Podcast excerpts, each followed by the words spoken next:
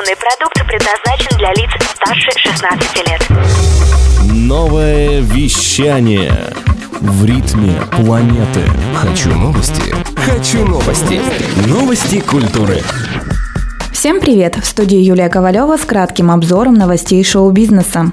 Канадский рэпер Дрейк догнал британцев The Beatles по нахождению в топ-10 чарта «Горячая сотня Billboard». С треком No Guidance, записанным при участии Криса Брауна, музыкант в 34 раз попадает в первую десятку хит-парада. Вместе с ливерпульской четверкой Дрейк делит второе место за 60-летнюю историю чарта. На первом месте остается певица Мадонна. Напомним, рейтинг 100 лучших композиций от Billboard ведет свою историю с 1958 года.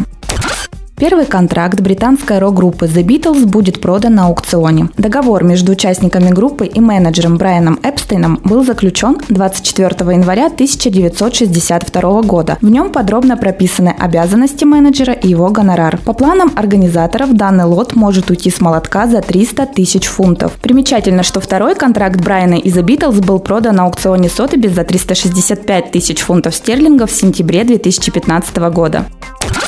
Солист британской рок-группы Radiohead Том Йорк запустил необычную кампанию к выходу нового сольного альбома. В разных уголках мира расклеены плакаты с рекламой фейковой фирмы Anima Technologies, предлагающей некие камеры для записи снов. Для тех, кто дозвонится в службу поддержки по указанному номеру, приготовлено нетипичное для корпорации голосовое сообщение, заканчивающееся неизданным треком Тома Йорка «Not the News». При этом дата выхода нового альбома остается неизвестной.